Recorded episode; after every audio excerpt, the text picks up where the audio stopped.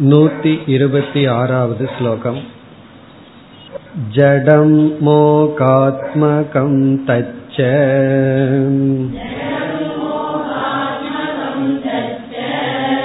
अनुभावयति श्रुतिः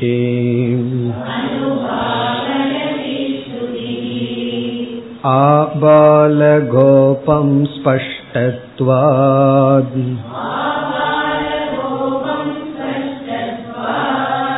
आनन्त्यं तस्य सा ब्रवीत्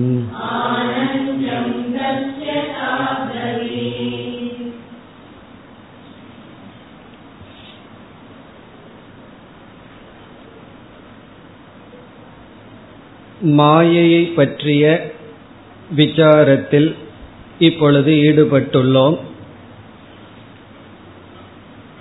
மாயா என்ற ஒரு தத்துவத்தினுடைய இலக்கணத்தை அல்லது சொரூபத்தை சுருக்கமாக முதலில் கூறினார். தமோரூபா என்று கூறினார். அதற்கு பிறகு இந்த மாயைக்கான பிரமாணத்தை கூறிக்கொண்டு வருகின்றார். முக்கியமாக ஸ்ருதி தான் பிரமாணம். இருந்தாலும் அனுபவமும் பிரமாணம் என்று வித்யாரண்யர் கூறுகின்றார் மாயை இருக்கின்றது என்பதற்கு அனுபவ பிரமாணத்தை நூத்தி இருபத்தி ஆறாவது ஸ்லோகத்தில் கூறுகின்றார். இந்த மாயையினுடைய வெளிப்பாடு மோகம் ஜடம் என்று குறிப்பிட்டு நாம் ஜடமான தத்துவத்தை அனுபவிக்கின்றோம் நம்முடைய புத்தியில் மோகத்தை அனுபவிக்கின்றோம். ஆகவே மாயை அனுபவத்திற்குள் வருகின்றது என்று கூறுகின்றார். ஆனால் உண்மையில் பார்த்தால் மாயா என்ற தத்துவம் வெளி தோற்றத்திற்கு வராத தத்துவம் அவ்வியக்த சொரூபம். அது ஒரு இந்திரியங்களினால் நேரடியாக அனுபவிக்க முடியாது. காரணம் என்ன? மரம் என்பது விதைக்குள் இருக்கும் பொழுது அந்த மரத்தை விதைக்குள் அனுபவிக்க முடியாது. அது வெளித்தோற்றத்துக்கு வந்தால்தான் மரத்தை அனுபவிக்க முடியும். அதே போல மாயை என்பது தன்னுடைய அளவில் அவ்வக்த ரூபமாக வெளித்தோற்றத்துக்கு வராத தத்துவம். பிறகு மாயையினுடைய அனுபவம் என்பது அந்த மாயை வெளித்தோற்றத்துக்கு வந்தால் அதை நாம் அனுபவிக்க முடியும். எப்பொழுதுமே மாயையினுடைய வெளிப்பாட்டை தான் நாம் அனுபவிக்கின்றோம். மாயை வந்து வெளிப்படும் பொழுது அதை அனுபவிக்க முடியும். அந்த வெளிப்பாட்டை இங்கு கூறுகின்றார் ஜடம் மோகாத்மகம் என்று சொல்கின்றார். இந்த மாயையினுடைய வெளிப்பாடு ஜடமாகவும் மோகமாகவும் இருக்கின்றது. அப்ப நம்ம என்ன செய்கின்றோம்? அப்படி வெளிப்பட்ட இந்த மாயையை அனுபவித்து மாயையை நாம் உணர்ந்து கொள்கின்றோம். இப்ப மாயை இருக்கின்றது என்பதற்கு மாயையினுடைய வெளிப்பாடுதான் பிரமாணம். அதைத்தான் இங்கு குறிப்பிடுகின்றார். ஜடம் மோகாத்மகம் தது ச இதி. அதாவது ஜடம் ஜடஸ்வரூபமாகவும் மோகாத்மகம் மோகஸ்வரூபமாகவும் அந்த மாயா தமோ ரூபமான மாயா தத்துவம் இருக்கின்றது என்று அனுபாவயதி ஸ்ருதிகி ஸ்ருதியானது அனுபாவயதி. அனுபாவயதி என்றால் நமக்கு அனுபவம் பிரமாணம் இருக்கின்றது என்று புகட்டுகின்றது. அனுபாவயதி என்றால் அனுபவ பிரமாணத்தை காட்டுகின்றது. எது அனுபவம்? ஜட அனுபவம் மோக அனுபவம். நமக்கு ஜட அனுபவம் இருக்கின்றது மோக அனுபவம் இருக்கின்றது. தது இதி. இது வந்து ஸ்ருதி வாக்கியம். உபனிஷத்துக்களில் இவ்விதம் கூறப்பட்டுள்ளது. அதான் ஸ்ருதிகி அனுபாவ யதி பிறகு இரண்டாவது வரியில் என்ன சொல்கின்றார்? இந்த அனுபவம் இருக்கின்றதே மோகம் ஜடம். இந்த இரண்டு அனுபவமும் எல்லோருக்கும் பொதுவாக இருக்கின்றது. நான் ஜடத்தை அனுபவிக்கவில்லைன்னு யாருமே சொல்ல முடியாது. அல்லது பிரம்மத்தை வந்து ஞானிகள் தான் உணர்கிறார்கள் அஜானிகள் உணர்வதில்லை. அப்படி மாயைய வந்து ஞானிகள் தான் அனுபவிக்கிறார்கள் உணர்கிறார்கள் அஜானிகள் உணரவில்லை என்று சொல்ல முடியாது. இந்த மாயையை அனைவரும் அனுபவிக்கின்றார்கள். பிரம்மத்தை வேணா ஞானிகள் மட்டும் புரிஞ்சிருக்காங்க. அஜானிகள் வந்து பிரம்மத்தை புரிந்து கொள்ளவில்லை. ஆனால் மாயையை அனைவரும் அனுபவிக்கின்றார்கள்.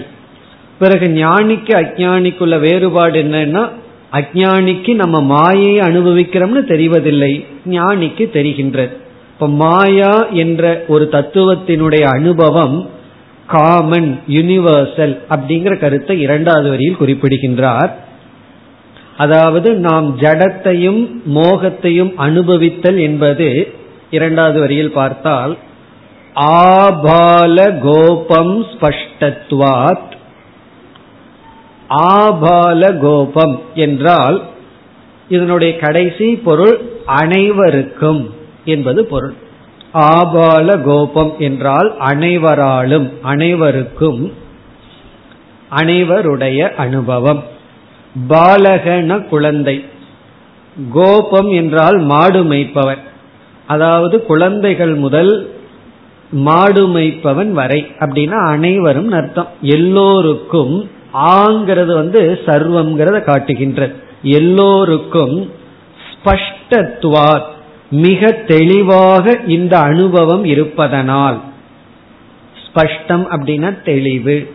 மிக தெளிவாக ஜடத்தையும் மோகத்தையும் அனுபவித்த இருக்கின்ற காரணத்தினால் தஸ்ய ஆனந்தியம் சா அப்ரவீத்.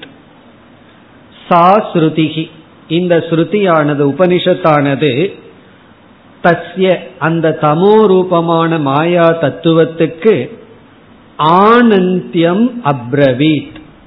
இங்கு ஆனந்தியம்ங்கிற சொல்லுக்கு பொருள் எல்லோருக்கும் பொதுவானது. ஆனந்தியம்னா யூனிவர்சல் அப்படின்னு அர்த்தம். எல்லோருக்கும் பொது காமன் எல்லோருக்கும் பொதுவாக இருப்பதாக அப்ரவீத் கூறுகின்றது.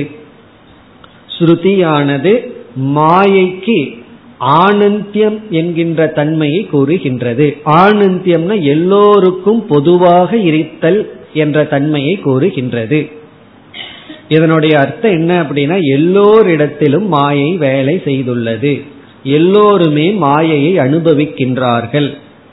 அது வந்து குழந்தை முதல் மாடு மேய்ப்பவன் வரை அல்லது வந்து அஜானி ஞானி என்று எடுத்துக்கொண்டால் அனைவரும் ஜடத்தை அனுபவிக்கிறார்கள் மோகத்தை அனுபவிக்கிறார்கள். இந்த ஜடம் மோகம் இது மாயையினுடைய வெளிப்பாடு. ஆகவே மாயா என்ற தத்துவம் அனைவருடைய அனுபவத்திற்குள்ளும் வருகின்றது. அதனால இந்த மாயை ஆனந்தியம். இங்க ஆனந்தியம்னு சொல்ற இடத்தினுடைய தாற்பயம் என்னவென்றால் இந்த மாயைங்கிறது ஒருவரிடத்துல தான் வேலை செய்யும். ஒருவருக்கு தான் இருக்கு இனி ஒருவருக்கு இல்லை. அப்படியெல்லாம் கிடையாது. மாயையிலிருந்து தாண்டி போறது பக்தர்கள் தான் ஞானத்தினால மாயை கடந்து போறோம்னால சொல்லிட்டு இருக்கோம் அது பிறகு அதனுடைய விளக்கத்தை பார்ப்போம். இங்க என்ன சொல்றார்? மாயை எல்லோருக்கும் பொதுவாக இருக்கின்றது. காரணம் எல்லோரும் ஜடத்தையும் மோகத்தையும் அனுபவிக்கின்ற காரணத்தினால். இப்ப இந்த ஸ்லோகத்தில் மாயையினுடைய வெளிப்பாடான ஜடம் மோகம் இதை அனுபவிப்பது மாயைக்கு பிரமாணம் என்று கூறினார். இனி ஒரு கேள்வி பரலாம். ஜடம்னா என்ன? மோகம்னா என்ன? இந்த சந்தேகம் நமக்கு வராது. மிக தெளிவான கருத்து தான். இருந்தாலும் வித்யாரண்யர் ஜடம்ங்கிறதுனா என்ன? அப்படின்னு பிறகு மோகம்னா என்ன? இந்த இரண்டுக்கான விளக்கத்தை அடுத்து நூத்தி இருபத்தி ஏழாவது ஸ்லோகத்தில் கூறுகின்றார். மிக எளிமையான கருத்து தான் அதாவது ஜடம்ங்கிறதுக்கு என்ன அர்த்தம்? மோகம்னா என்ன? அதனுடைய விளக்கம். என்ன இவ்வளவு தூரம் ஜடத்தையும் மோகத்தையும் நாம் அனுபவிக்கின்றோம்னு சொல்லும் பொழுது நம்ம ஜடத்தை போல கேட்டுட்டு இருந்தோம்னு வச்சுக்கோமே அதனால இந்த ரெண்டுக்கு அர்த்தம் தெரியாம கேட்டுட்டு இருந்தோம்னா அப்ப என்ன பிரயோஜனம்? ஆகவே அவர் வந்து இதை விளக்குகின்றார். நூத்தி இருபத்தி ஏழாவது ஸ்லோகம். अचितात्मगडादीनाम्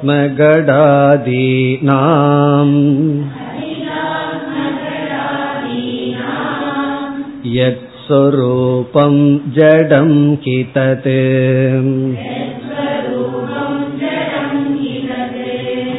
यत्र कुण्टी भवेत् बुद्धिः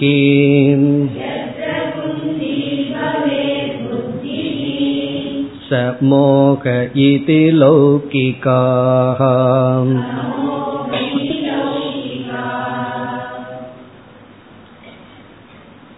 முதல் வரியில் எது ஜடம் என்று விளக்குகின்றார் நமக்கு தெரிஞ்ச கருத்து தான் அச்சிதாத்ம கடாதீனாம் கடம் அப்படின்னா பானை பானை முதலியவற்றில் இருக்கின்ற அஜிதாத்ம. சித்துனா ஞானம் அஜித்துனா ஞானமற்ற ஆத்மான தன்மை. உணர்வற்ற தன்மை அறிவற்ற தன்மை. பானை முதலியவைகளிடத்தில் இருக்கின்ற அறிவற்ற தன்மை உணர்வற்ற தன்மை.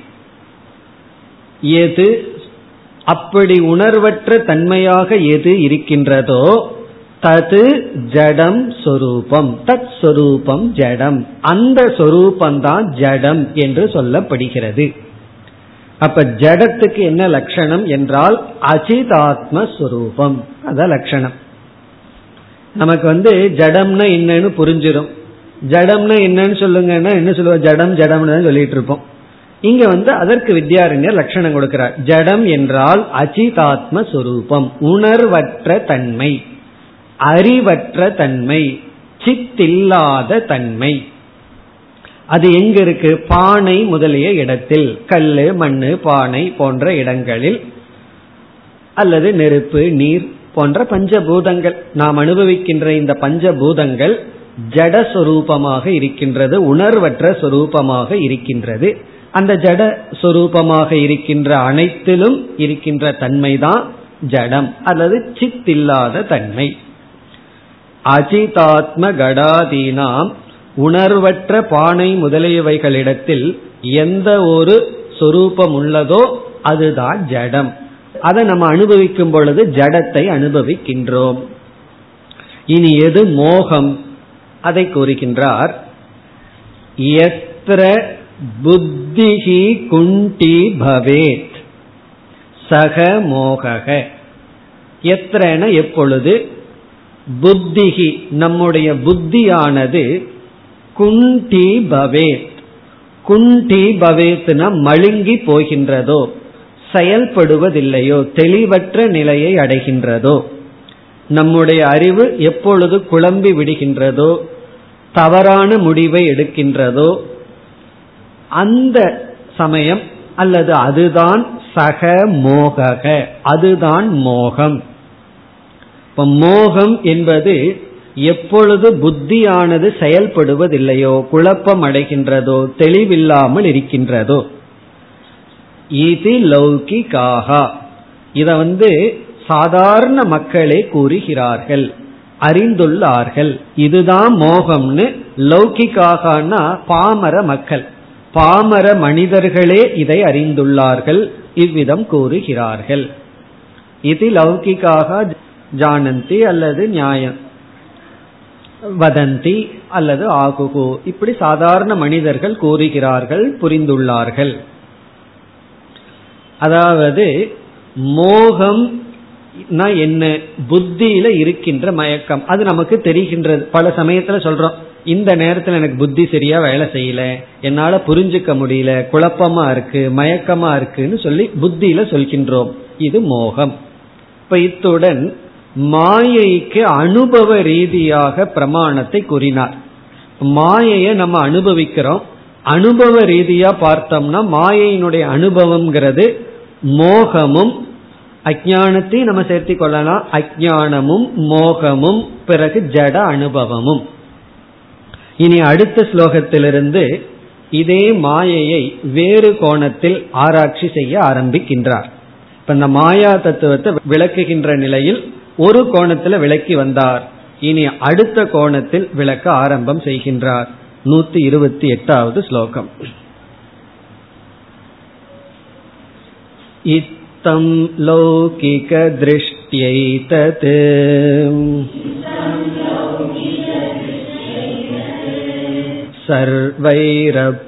सर्वैरप्यनुमीयते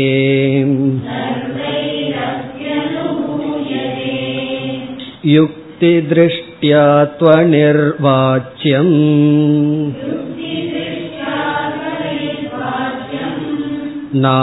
नासदासीति ते श्रुतेः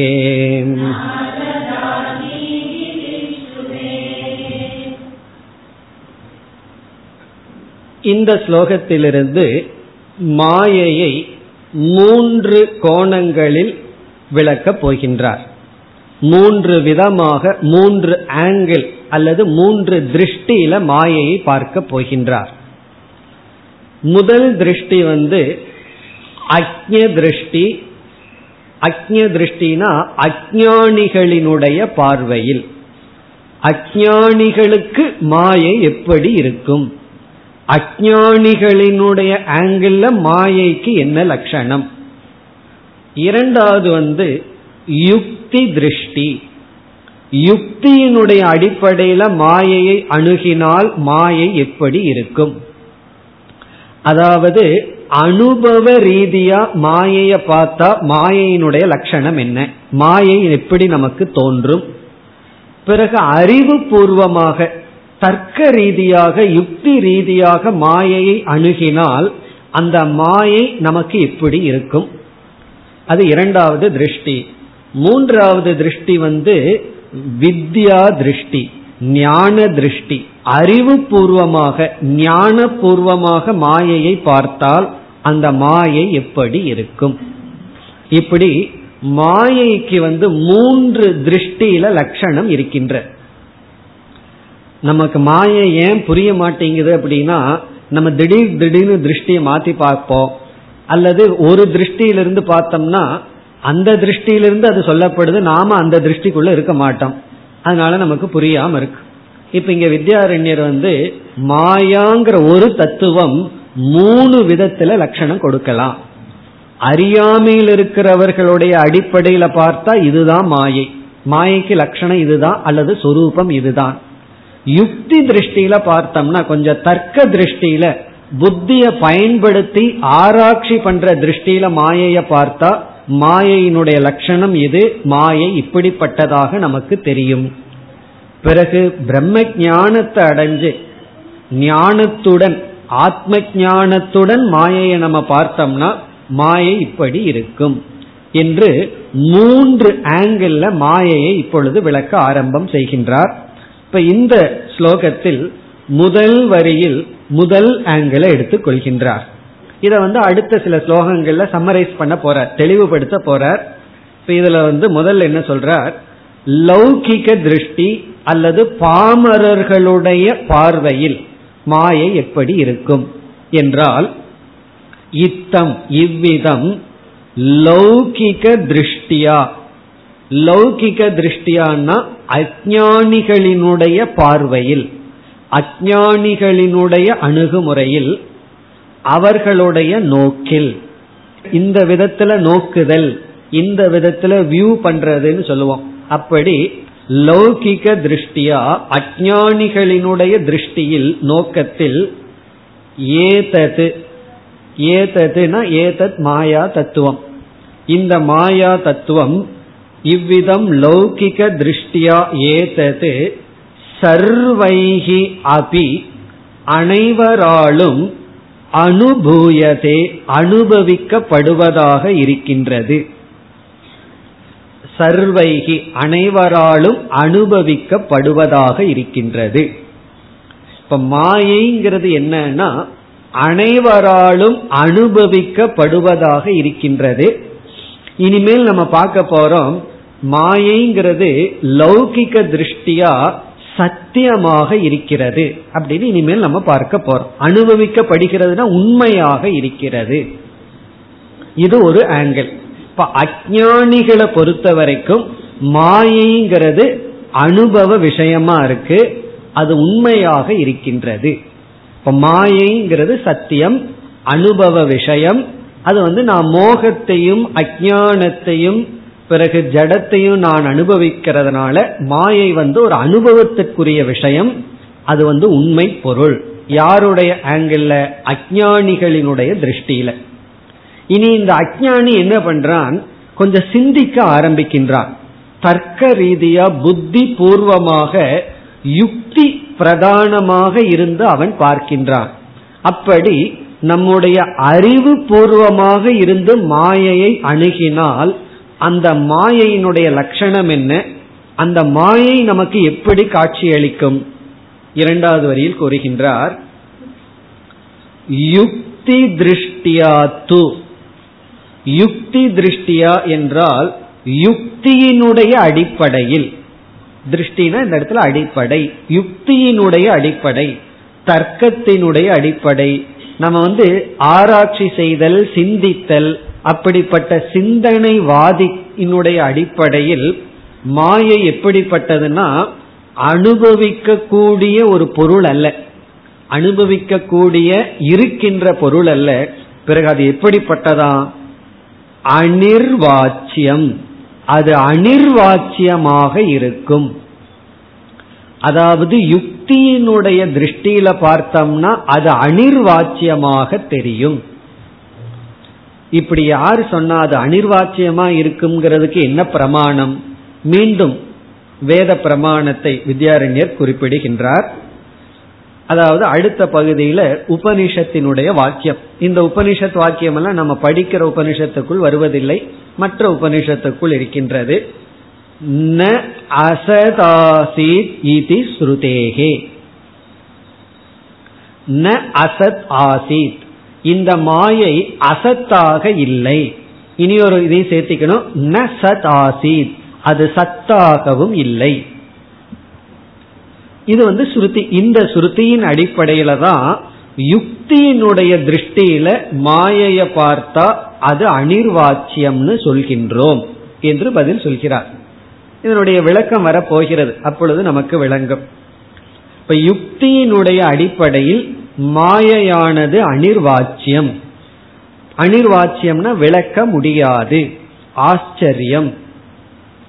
இது நமக்கு எப்படி தெரியுதுன்னா ஸ்ருதி வந்து ந அசத் ஆசித் ந சத் ஆசித்னு சொல்லி உள்ளது. இந்த மாயை அசத்தும் அல்ல சத்தும் அல்ல. சத்துன்னு சொல்ல முடியாது அசத்துன்னு சொல்ல முடியாதுன்னு அனிர்வாச்சியம்னு சொல்லி ஸ்ருதியானது கூறி உள்ளது. அப்ப ஸ்ருதியே யுக்தியினுடைய திருஷ்டியில மாயைக்கு கொடுக்கிற லட்சணம் அனிர்வாச்சியம். அனிர்வாச்சியம்னா நிர்வாச்சியம்னா இப்படித்தான் என்று சொல்லக்கூடியது. அனிர்வாச்சியம்னா இப்படித்தான் என்று சொல்ல முடியாது. வியவஸ்தையற்றது. இப்படித்தான் ஒரு லட்சணத்தை சொல்ல முடியாது.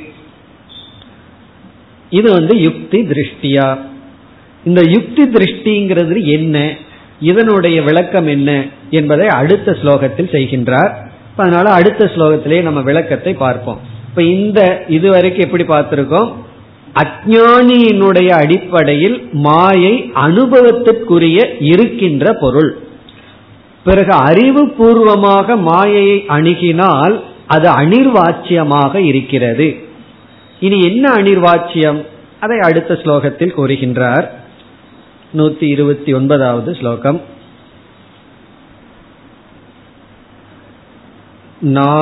नासदासीत् विभादत्वात्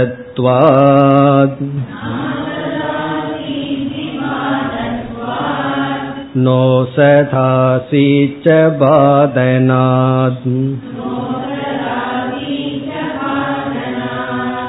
विद्यादृष्ट्या श्रुतं तुच्छम्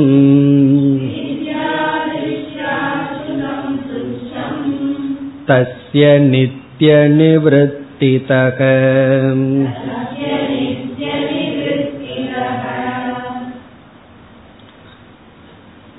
இந்த ஸ்லோகத்தில் முதல் வரியில் யுக்தி திருஷ்டியா என்பதை விளக்குகின்றார் இரண்டாவது அடிப்படையை விளக்குகின்றார் பிறகு இரண்டாவது வரியில் மூன்றாவது அடிப்படையை அறிமுகப்படுத்துகின்றார் அதாவது மாயை என்பது அஜானிகளினுடைய திருஷ்டியில் அனுபவிக்க கூடியதாக உண்மையான பொருளாக இருக்கின்றது. யுக்தியினுடைய திருஷ்டியில் இந்த மாயையானது விளக்க முடியாத சொரூபமாக இருக்கின்றது. இனி மூன்றாவது ஞானியினுடைய திருஷ்டியில் மாயை என்பது இல்லை. அது இல்லவே இல்லை. அப்படி சொல்ற.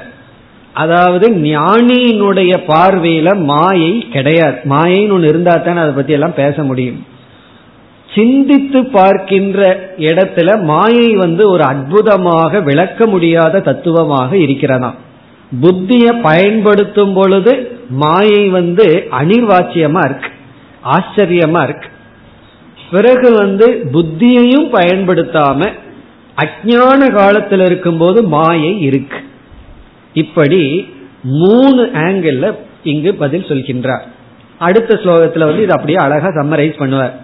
அதாவது மாயை எப்படிப்பட்டது அப்படின்னு ஒருத்தர் கேட்டா நம்ம வந்து திருப்பி அவங்க கிட்ட கேட்கணும். யார் நீ அப்படின்னு கேட்கணும். நீ அஜானியா அப்படின்னா அவங்களுக்கு என்ன சொல்லணும்? அது வந்து ஜடம் மோகம் அது சத்தியம் இருக்குன்னு சொல்லணும். நீ அறிவுபூர்வமா எங்கிட்ட கேட்கிற என்றால் அதை விளக்க முடியாத அற்புதம். பிறகு நீ ஞானியா இருந்தா என்கிட்ட கேட்க மாட்டேன். காரணம் என்ன? அது வந்து இல்லையே. இல்லாத போய் ஞானி எதுக்கு கேட்டுட்டு இருப்பான்? அப்போ மாயைனா என்ன அப்படின்னு ஒருத்தர் நம்ம கிட்ட கேட்கிறார்கள்னு சொன்னா ஒன்னு ரூல்ட் அவுட் அவங்க ஞானி கிடையாது.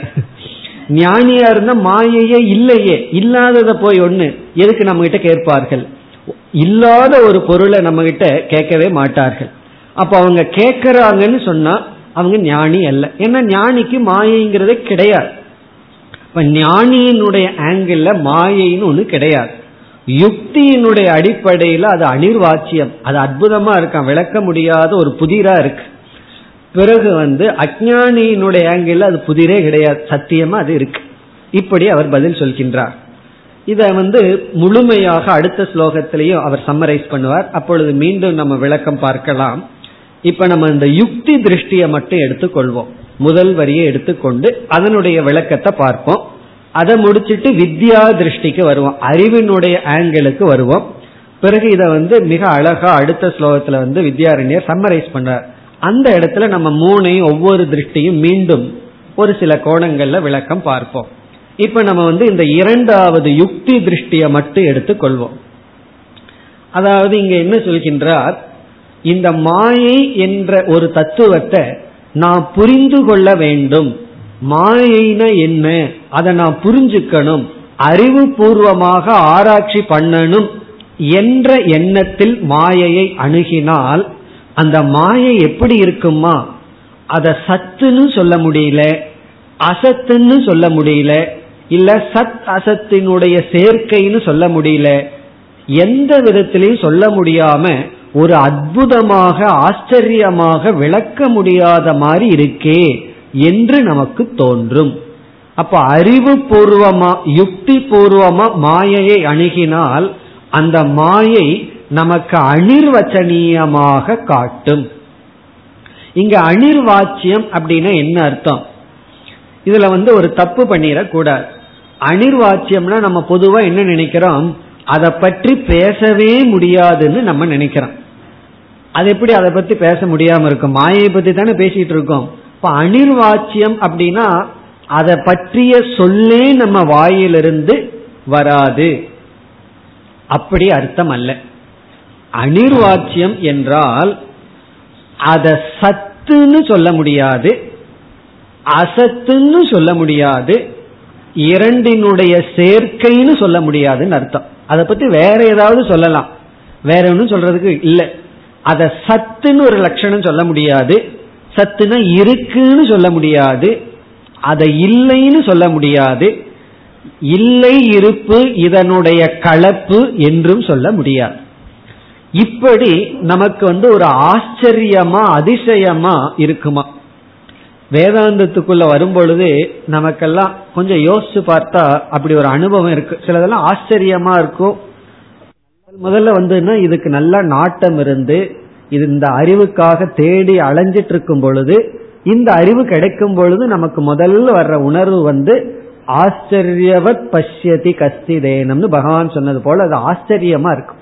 ஏன்னா நம்ம அறிவுபூர்வமா இதை கிரகிச்சிக்க விரும்பும் பொழுது அது ஒரு அனிர்வாச்சியமா இருக்கும். விளக்க முடியாத தத்துவமா இருக்கே இது என்ன இது அப்படின்னு ஒரு அதிசயத்தையும் ஆச்சரியத்தையும் நமக்கு கொடுக்குமா? இப்ப மாயா என்பது எப்படிப்பட்டது அப்படின்னா யுக்தியினுடைய ஆங்கிள் பார்த்தோம்னா அனிர்வாச்சியம்.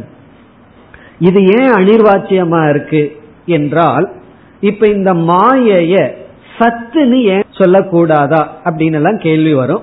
அசத்துன்னு சொல்லலாமா சொல்லக்கூடாதா அப்படின்னு சொன்னா இப்ப மாயைய வந்து நம்ம ஃபர்ஸ்ட் வந்து அசத்துன்னு சொல்லலாமே. மாயை இல்லைன்னே சொல்லி விடலாமே அப்படின்னா அது முடியாது. காரணம் நம்ம கண்ணுக்கும் அனுபவத்துக்கும் இருப்பதனால். இப்ப மாயை அசத்தல்ல. மாயை வந்து அசத்துன்னு சொல்லிவிட முடியாது. காரணம் விபாதத்துவாத். விபாதத்துவம் அப்படின்னா அது விளங்குவதனால் அனுபவிக்கப்படுவதனால். இப்ப மாயை அசத் அல்ல விளங்குவதனால். சமஸ்கிருதத்துல சொன்னா மாயா ந அசத் விபாதத்வா விபாதம்னா விளங்குவதனால். மாயை வந்து அசத் அல்ல விளங்குவதனால். இப்ப வந்து மாயைங்கிற இடத்துல நம்ம பாம்பை இங்க கொண்டு வந்துருவோம். அப்பதான் நமக்கு விளங்கும். இந்த பாம்பை நம்ம பார்க்கிறோமே கயிற்றுல இந்த பாம்பை வந்து அசத்துன்னு சொல்லலாமா? இல்லைன்னு சொல்லி விடலாமா? அப்படி சொல்ல முடியாது. விபாதத்வா அது கண்ணுக்கு தெரிந்து கொண்டு இருக்கு. கண்ணுக்கு மட்டும் தெரிஞ்சா பரவாயில்ல. உடம்புல எல்லாம் நடுக்கத்தை வேற கொடுத்துட்டு இருக்கு ஆகவே அது பயத்தை கொடுத்து நம்ம கண்ணுக்கு தெரியறதுனால இந்த பாம்பை நம்ம இல்லை என்று சொல்ல முடியாது. இதை நம்ம எப்படி சொல்லுவோம்? அசத் என்று ஒரு வாச்சியத்தை பண்ண முடியாது. அசத்துன்னு நிர்வாச்சியம் செய்ய முடியாது. இது அசத்து இது இல்லை அப்படின்னு டிக்ளேர் பண்ண முடியாது. சரி இல்லைன்னு சொல்ல முடியாது. அதே சமயத்துல சத் இருக்கின்றதுன்னு சொல்லிவிடலாமா இது இருக்கு அப்படின்னு சொல்லி விடலாமான்னா அதுவும் முடியாம இருக்கு. காரணம் என்ன? அறிவு வந்தவுடன் இந்த பாம்பானது பாதிக்கப்படுகின்றது. பாதா அப்படின்னா நீக்கப்படுகின்றது. அது வந்து நிஷேதம் செய்யப்படுகிறது. அப்போ மாயைய வந்து அல்லது நம்ம இந்த பாம்பை வந்து சத் என்றும் சொல்ல முடியாது பாதனாத். அது வந்து பாதிக்கப்படுவதனால் நீக்கப்படுவதனால். அறிவு வந்தவுடனே இது பாம்பு அல்ல அப்படின்னு நீக்கப்படுவதனால் சத் அல்ல. இப்ப இந்த பாம்புக்கு நம்ம என்ன லட்சணம் சொல்றது? பாம்பை வந்து இல்லைன்னு சொல்றதா சொல்ல முடியாது. என தெரியுது. இருக்குன்னு சொல்றதா? அறிவு வந்த உடனே ஓடி விடுகிறது தெரிவதில்லை. அப்ப பாம்பை இல்லைன்னு சொல்ல முடியல. இருக்குன்னு சொல்ல முடியல. சரி ரெண்டையும் ஜாயின் பண்ணிடுவோமே இருக்கு இல்லை இதனுடைய சொரூபம்னு சொல்லலாமே என்றால் இருக்கு இல்லைங்கிறது எதிர்ப்பதமான சொல். இந்த இரண்டும் சேரார். ஒரே பொருள் ஒரே காலத்துல இருப்பதாகவும் இல்லாததாகவும் இருக்காது ஏன்னா விருத்த தர்மம். விருத்தமான தர்மமாக இருப்பதனால். ஒருவன் வந்து ஒரே காலத்துல அதாவது நெட்டையாகவும் குட்டையாகவும் இருக்க முடியாது. குட்டையா இருந்து கொஞ்சம் குண்டா இருக்கல அது வேற பிரச்சனை. அது வேற தர்மம். ஹைட் இருக்கே. ஷார்ட் அண்ட் ஹைட் நெட்டையா இருக்கிறது குட்டையா இருக்கிறது ஒரே ஆள் ஒரே நேரத்தில் இருக்க முடியாது. ஏன்னா விருத்த தர்மம். அதே போல இருளும் ஒளியும் போல சத்து அசத்து சேர முடியாது. அப்ப சத் அசத்தினுடைய காம்பினேஷனும் சொல்ல முடியாது. அப்ப மாயைனா என்ன அப்படின்னு பார்க்கும் பொழுது அல்லது பாம்புனா என்னன்னு பார்க்கும் பொழுது நமக்கு யுக்திக்கு எப்படி தோன்றும்னா அனிர்வாச்சியம் அது விளக்க முடியாத ஒரு ஒண்டர் ஆச்சரியமாக தெரிகிறது. இப்ப யாராவது மாயைனா என்னன்னு நம்ம கிட்ட கேள்வி கேட்டு அறிவு பூர்வமாக நின்று கொண்டு இருந்தால் அவங்க புத்தி பூர்வமா நம்ம முன்னாடி இருந்தா நம்ம என்ன பதில் சொல்லணும்னா இந்த மாயை அனிர்வாச்சியம்ங்கிற பதில சொல்லணும். அனிர்வாச்சியம்னு சொன்னா அது விளக்க முடியாததாக இருக்கின்றது. அப்படிப்பட்ட தன்மையுடையதுதான் மாயை. இப்ப மாயைனா அனிர்வாச்சியம். இது எப்படி? யுக்தி திருஷ்டியா. இப்ப நம்ம முதல் வரிய பார்த்தா விளங்கும். அசத் ஆசீத் விபாதத்வாத். மாயையானது ந அசத் ஆசித். அது அசத்தாக இல்லை. அதை அசத்துன்னு சொல்லிவிட முடியாது. ந அசத் ஆசித். ந அசத் ஆசித்னா அதை அசத் என்று சொல்ல முடியாது. அதற்கு ஹேது காரணம் என்ன? விபாதத்துவாத் விபாதம்னா விளங்கிக் கொண்டிருக்கின்ற காரணத்தினால். நாம் அனுபவிக்கின்ற காரணத்தினால். எதை நம்ம அனுபவிக்கிறோமோ அதை எப்படி அசத்துன்னு சொல்றது? நாம அனுபவிக்கிறதுனால அசத்துன்னு சொல்ல முடியாது. இப்போ ஒரு ஒரு தலை வலிச்சிட்டு இருக்கு அவர் தலைவலின்னு நம்ம கிட்ட சொல்றார் அல்லது டாக்டர் கிட்ட போய் சொல்றார். டாக்டர் சொல்றாரு கிடையாது தலைவலி எல்லாம் இல்லை அப்படின்னா அவர் எப்படி ஒத்துக்குவார்? நான் தான் அனுபவிக்கிறேன்னு சொல்லுவார். அனுபவிக்கிறதுனால இல்லைன்னு சொல்ல முடியாது. சரி இந்த பாம்பு இருக்கே அல்லது மாயை இருக்கே இத சத்துன்னு சொல்லி விடலாமான்னு அதுவும் முடியாது. ஏன்னா கொஞ்ச நேரத்துக்கு அப்புறம் அதை நம்ம நீக்கிடுறோம். இல்லைன்னு நம்ம சொல்றோம். முதல்ல வந்து இல்லைன்னு சொல்ல முடியாதுன்னு சொன்னோம். பிறகு இல்லைன்னு நம்மால சொல்ல முடிகின்றது. அதனால சத்துன்னு சொல்ல முடியாது. நோ சத் ஆசீச்ச பாதனாத் இங்க நோ அப்படின்னா ந கிடையாது. ந சத் ஆசீச்ச. அது சத்தாகவும் இல்லை. ந சத் ஆசீத். அது சத்தாகவும் இருந்திருக்கவில்லை. காரணம் என்ன? வாதனார் அது நீக்கப்படுகின்ற காரணத்தினால். அதை நாம நீக்குகின்ற காரணத்தினால். அது வந்து நிஷேதம் செய்வதனால். பிறகு அடுத்ததை சேர்த்திக்கணும். ந உபயாத்மகம் விருத்தத்துவாத். அதை நம்ம இங்க சேர்த்திக்கணும் இங்க கிடையாது. ந உபயாத்மகத்துவம் அப்படின்னு சொன்னா சத் அசத்தினுடைய சேர்க்கையும் அல்ல. ந உபயாத்மகத்துவம் அதுக்கு வந்து ஹேது வந்து விருத்தத்வாத் விருத்தமான தர்மமாக இருப்பதனால். இந்த மாயை சத்து அசத்தினுடைய சேர்க்கையும் அல்ல விரோதமாக இருப்பதனால் சத்துக்கும் அசத்துக்கும் விரோதம் இருப்பதனால் ஒரு இடத்தில் சேராது. இப்படி இந்த முதல் வரியில் என்ன செய்துள்ளார்? அறிவு பூர்வமாக மாயையிடம் சென்றால் அதை நம்ம மலைச்சு நிக்க வைக்குமா? இப்ப மாயை கிட்ட போகும்போது அறிவையும் விட்டுட்டு போகணும்னு அர்த்தம். பிறகு எப்படி போகணும்? இப்ப மாயையிடம் வேறொருவர் அணுகிறார். அவர் யாருன்னா? ஆத்ம ஞானி இப்ப ஆத்ம ஞானி வந்து ஞானத்தினுடைய ஆங்கிள்லயே மாயைய பார்க்கிறார். தன்னிடம் இருக்கின்ற வித்யா அந்த வித்யாவினுடைய திருஷ்டியில பார்க்கிறார். அத வித்யாரண்யர் என்ன சொல்றார்? அவரே வித்யாரண்யர்.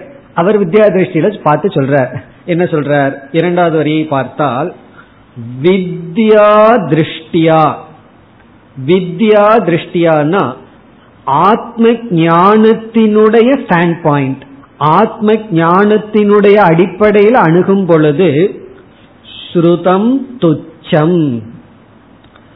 ஸ்ருதம் அதுவும் உபனிஷத்துல சொல்லப்பட்டுள்ளது துச்சம். துச்சம் அப்படின்னா அசத் அத்தியந்த அசத் இல்லவே இல்லை. அப்போ அறிவினுடைய ஆத்ம ஞானத்தினுடைய ஆங்கிள் பார்த்தோம்னா மாயை வந்து துச்சம். துச்சம்னா கிடையவே கிடையாதுங்கிறார். அது இல்லவே இல்லை. இப்ப மாயைங்கிறது துச்சஸ்வரூபம் துச்சஸ்வரூபம்னா இல்லவே இல்லை.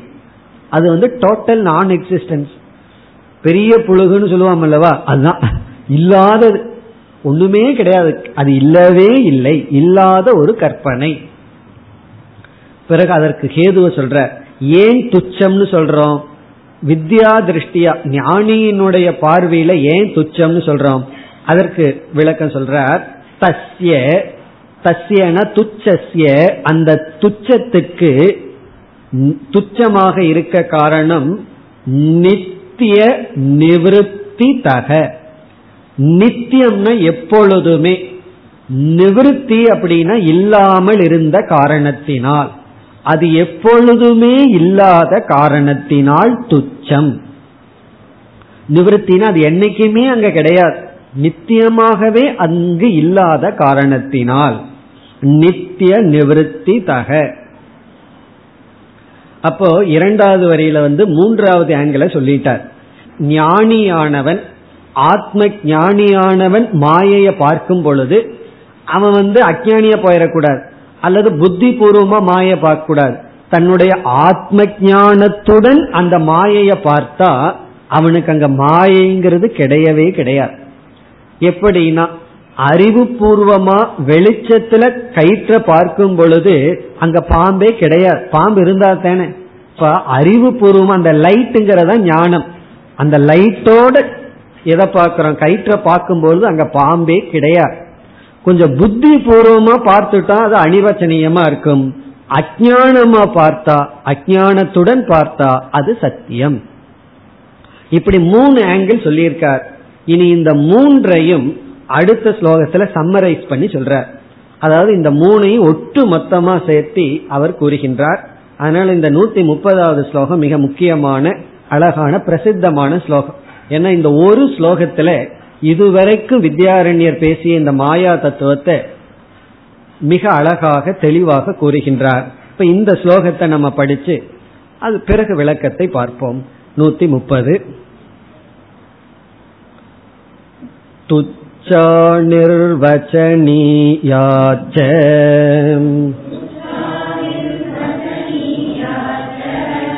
वास्तविचेत्यसौतृधाम् ज्ञेया माया मायातृगुर्बोधैः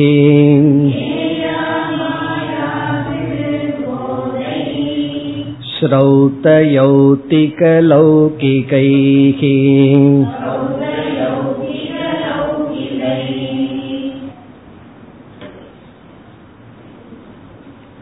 இந்த ஸ்லோகத்தில் இந்த மாயை பற்றிய மூன்று திருஷ்டியை சாராம்சமாக கூறுகின்றார். அதாவது மாயையை மூன்று விதமாக உணர வேண்டும் புரிந்து கொள்ள வேண்டும். அது வந்து முதல் வரியில கடைசியில் இருக்கு. அசௌ திருதா ஞேயா. இரண்டாவது வரியில முதல் சொல். அசௌ திருதா ஞேயா. அசௌன்னா அசௌ மாயா. இந்த மாயை திருதா மூன்று விதமாக ஞேயா அறியப்பட வேண்டும். மாயா ஞேயா. ஞேயான அறியப்பட வேண்டும். மாயையானது அறியப்பட வேண்டும். மாயையை புரிந்து கொள்ள வேண்டும். எப்படின்னா திருதா மூன்று கோணத்தில் மூன்று விதமாக மாயையை புரிந்து கொள்ள வேண்டும்.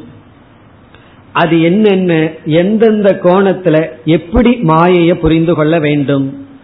அத வந்து முதல் பகுதியில சொல்றார். இப்ப கடைசியிலிருந்து வர்றார். வித்யா திருஷ்டியிலிருந்து வருகின்றார்.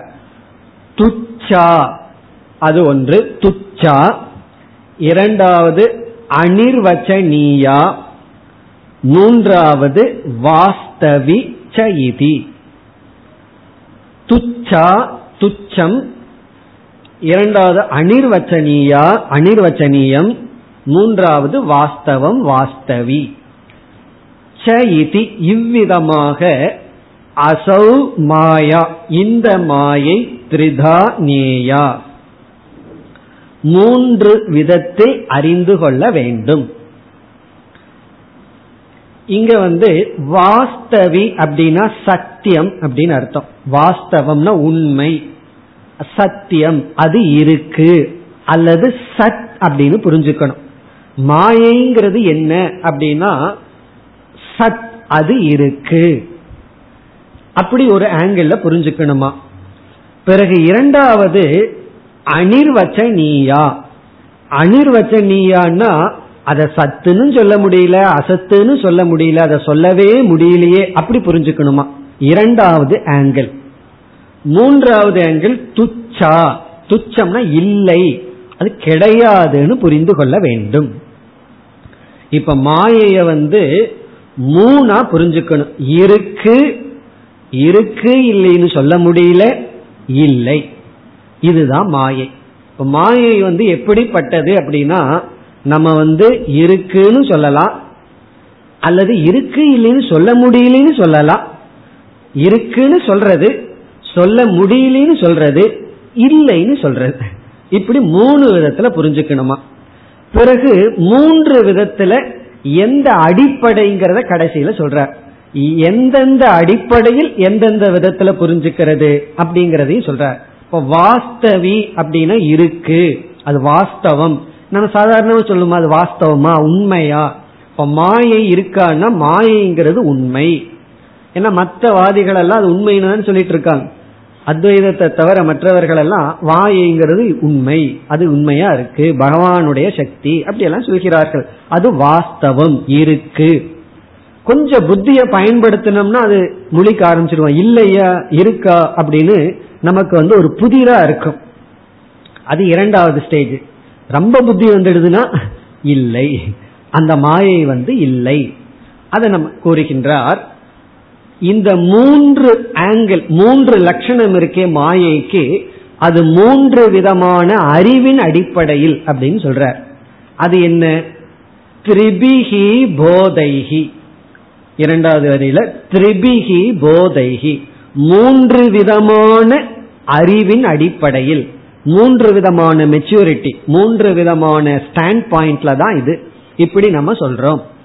திரிபிகி போதைகி இங்க போதம்னா புத்தியில் இருக்கின்ற அறிவு அல்லது பக்குவம் மெச்சூரிட்டி மைண்டினுடைய கெப்பாசிட்டி மனதில் இருக்கின்ற ஒரு பக்குவம்.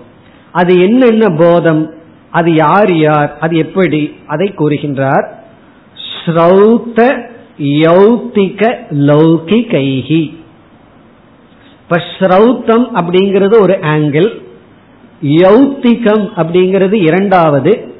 லௌகிகம்ங்கிறது மூன்றாவது. இப்ப நம்ம கடைசியிலிருந்து வருவோம். லௌகிக போதைகி லௌகிகம்னா பாமர மக்களினுடைய அறிவின் அடிப்படையில். லௌகிகம்னா பாமர மக்கள் அறிவற்றவர்கள். தத்துவ ஞானம் இல்லாதவர்கள். யாருக்கு தத்துவ ஞானம் இல்லையோ? அப்படி லௌகிகைகின சாதாரண மக்கள் லௌகிகர்களால் அவங்களுடைய அடிப்படையில மாயைனா என்னன்னா வாஸ்தவி. மாயா வாஸ்தவி ஞேயா லௌகிகைகி லௌகிகர்களால் மாயையானது வாஸ்தவமாக அறியப்படுகிறது. அப்படின்னு என்ன?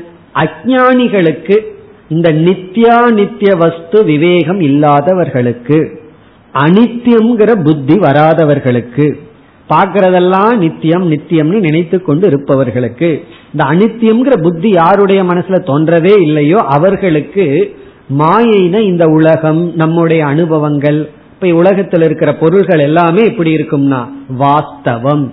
அது வந்து சத்தியம். சத் அதுதான் இருக்கு. அது உண்மை. இப்ப இந்த உண்மைங்கிற ஆங்கிள் அவர்கள் இந்த உலகத்தை கையாளுவார்கள். உன்னை உண்மைன்னு நினைச்சிட்டு அதுகிட்ட அணுகணும்னா நம்ம என்ன பண்ணுவோம்? அதை பொய்னு நினைச்சிட்டு அணுகணும்னா அதை எப்படி ஹேண்டில் பண்ணுவோம்னு நம்ம ஒரு உதாரணத்துல பார்த்து புரிந்து கொள்ளலாம். இப்ப இவங்களை பொறுத்த வரைக்கும் இந்த உலகம் மாயை வாஸ்தவம் சத். இனி அடுத்தது யௌத்திகைகி யௌத்திகக அப்படின்னா யுக்தியை பிரதானமாக கொண்டவர்கள். லௌகிகர்கள்னா அவங்களுடைய அனுபவத்தை தான் பிரதானமாக கொண்டு பார்க்கிறேன் இருக்கு அதனால இருக்கு அனுபவிக்கிறேன் இருக்கு. யௌத்திகக அப்படின்னா யுக்தி பிரதானைகி. அவங்களுடைய புத்தியை பயன்படுத்தி உள்ளார்கள். அறிவை பயன்படுத்தி உள்ளார்கள். நித்யா நித்திய வஸ்து விவேகம் எல்லாம் செய்துள்ளார்கள். அப்படியெல்லாம் பார்க்கையில அவர்களுக்கு இந்த மாயை வந்து வாஸ்தவமா தெரியாது. அதே சமயத்துல இல்லைன்னு சொல்லிட முடியாது. அவங்களுக்கு என்ன? அனுபவத்தையும் அவங்க எடுத்துக்கொள்கிறார்கள் அதே சமயத்துல அது நித்தியமா இல்லையேங்கிற புத்தியும் இருக்கு. இருக்கு அதே சமயத்துல இல்லாமே இருக்கே. அப்போ யௌத்தி கைகி அனிர்வாச்சியா நேயா மாயா. இப்ப யுக்தி பிரதானமாக இருப்பவர்களுடைய அடிப்படையில பார்த்தா இந்த மாயை அனிர்வாச்சியமாக அறியப்படுகிறது. அனிர்வாச்சியம் அப்படின்னு சொன்னா இதை விளக்கவே முடியலையே. அது இருக்கிற மாதிரி இருக்கு இல்லாத மாதிரி இருக்கே. அப்படி இருக்கு. இதெல்லாம் சாதகர்களுடைய அவஸ்தையில. சாதகர்களா இருப்பவர்களுடைய அவஸ்தையில இப்படி இருக்கு. ஏன்னா அவங்க யுக்தியை பயன்படுத்தி விசாரத்துல ஆராய்ச்சியில ஈடுபடுவார்கள். அது ஒரு பெரிய ஒண்டரா இருக்கு. இல்லைன்னு சொல்ல முடியல இருக்குன்னு சொல்ல முடியல. அது வந்து இந்த கீதா கோர்ஸ் எல்லாம் படிச்சு முடிச்ச உடனே குரு கிட்ட ஒரு சிஷ்யருக்கு போய் சொன்னார். என்னன்னா நஷ்டோ மோகம்னு என்னால சொல்ல முடியும்னு தோணுது சொல்ல முடியலன்னு தோணுது அப்படின்னா அதுதான் குருவுக்கே மோகம் வந்துரு இது என்ன? எந்த லிஸ்ட்ல போடுறது? அப்படின்னு ஒருவர் வந்து சொன்னார். அதாவது அர்ஜுன ஈஸியா சொல்லிட்டான் அஷ்டோ மோகம்னு நாங்க வந்து அப்படி சொல்லலான்னு தோணுது ஒரு ஆங்கிள் பார்த்தா. இனி ஒரு ஆங்கிள் பார்த்தா அப்படி சொல்ல வேண்டாம்னு தோணுது. இது என்னன்னா இதுதான் யுக்தி திருஷ்டியா. சில நேரம் நம்ம பார்த்தா அடடே நம்ம பரவாயில்லையேன்னு தோணும். சில நேரம் நம்ம பார்த்தா பாதாளத்துக்கு கீழே இருக்கிற மாதிரியும் தோணும். இதுதான் யுக்தி திருஷ்டியா. எந்த லிஸ்ட்ல நம்ம வச்சுக்கிறது நமக்கே புரியாத புதிதா இருக்கு. அது வந்து மாயை. அப்படித்தான் மாயை இருக்குமா? அது என்னன்னு சொல்றது இந்த உலகத்தை? உண்மைன்னு சொல்றதா? சொல்ல முடியாது. சில சமயம் இந்த உலகத்திலிருந்து பாதிக்கப்படுறதில்லை. எல்லாமே நீக்கப்படுது. சரி பொய்ன்னு சொல்லிடலாமா? அது எப்படி சொல்றது? இந்த உலகத்துல வாழ்ந்துட்டு இருக்கோம். உலகம் வந்து என்னை ஈர்த்து விட்டது. இந்த உலகம் வந்து உண்மையா என்னை இழுத்துருது. உலகம் பொய்யா இருந்தா என்னை எப்படி உலகம் இழுக்கும்? இப்ப உலகம் என்னை இழுத்து போடுறதுனால உலகம் இருக்கு. அதே சமயத்துல என்ன மூழ்கடிக்கிறதுல அப்பப்ப மேல மேல வந்துடுறேன். இப்ப உலகம் இருக்கா இல்லையா மாயா உண்மையா பொய்யா சொல்ல முடியாம இருக்கே. அது யுக்தி திருஷ்டியா? இந்த யுக்தி திருஷ்டியிலிருந்து அடுத்த திருஷ்டிக்கு போயிடுறோம். அது ஸ்ரௌத்தைஹி. இங்க ஸ்ரௌத்தம்ங்கிற வார்த்தையை வித்யாரண்யர் பயன்படுத்துறார். மிக அழகாக இதை பயன்படுத்துறார். அதாவது இந்த ஞானி யார் அப்படின்னா அவனுடைய அனுபவம் இந்திரியங்கள் கொடுக்கிறது அவனுக்கு பிரமாணமா தெரியல. அது வந்து அவனை ஏமாத்திட்டு இருக்கு சும்மா. பிறகு யுக்தி இருக்கே அதுவும் அவனை ஏமாத்துது. அவனுக்கு பிரமாணம் வந்து ஸ்ருதி தான். ஸ்ருதியத்தான் பிரமாணமாக அவன் எடுத்துக்கொண்டுள்ளான் அப்ப ஸ்ரௌத்த திருஷ்டி அப்படின்னா ஸ்ருதியை பிரமாணமாக கொண்டு ஞானி அணுகும் பொழுது துச்சா மாயா துச்சா நேயா. மாயையானது இல்லை. அசத் டோட்டல் நான் எக்ஸிஸ்டன்ஸ் அதுக்கப்புறம் கேள்வி கேட்க கூடாது டோட்டல் நான் எக்ஸிஸ்டன்ஸ் ஏன் இப்படி பண்ணு அப்படி பண்ணுங்கிற கேள்விக்கே கிடையாது. அங்கேயே இல்லையே. இருந்தா தானே அதை பத்தி பேச்சு. அப்படி ஞானி ஆத்ம ஞானத்துடன் மாயைய பார்த்தா அங்க மாயை அசத்து தான் இங்க அது அசத்துன்னு சொல்ல முடியாது அப்படிங்கறது பேச்சுக்கே இடம் கிடையாது. அதெல்லாம் எடப்பட்ட நிலையில தான் அசத்துன்னு சொல்ல முடியாது விவாதத்துவாத்துன்னு சொல்றமே அங்க ஞானிக்கு ந விவாதம் அங்க இருக்கிறது பிரம்மன் தான் அங்க டசன் ஷைன் அது தோன்றுனாத்தேன. அந்த தோற்றத்தை அவன் உண்மைன்னு எடுத்துட்டாத்தேன.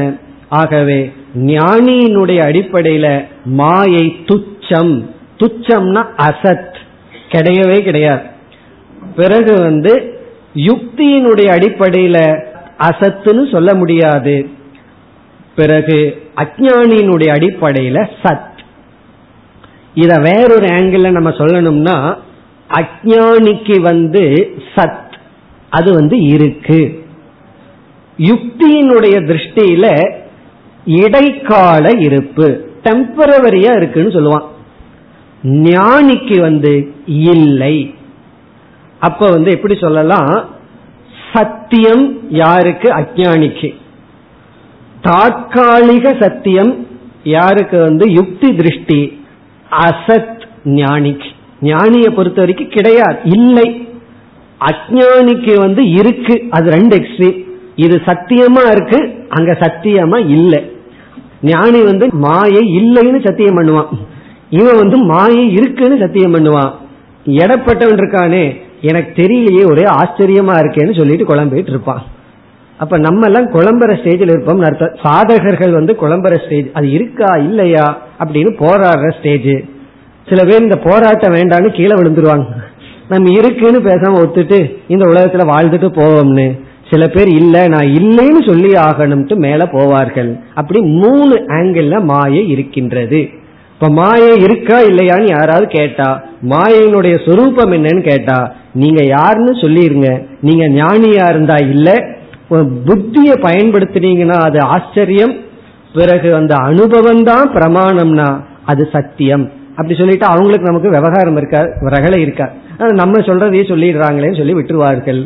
அப்படி இந்த மாயை மூன்று விதம். மேலும் அடுத்த வகுப்பில் தொடர்போம் ॐ पूर्णमधपूर्णमिधं पूर्णात्पूर्णमुदच्छते पूर्णस्य पूर्णमादाय पूर्णमेवावशिष्यते ॐ शान्ति शान्ति शान्तिः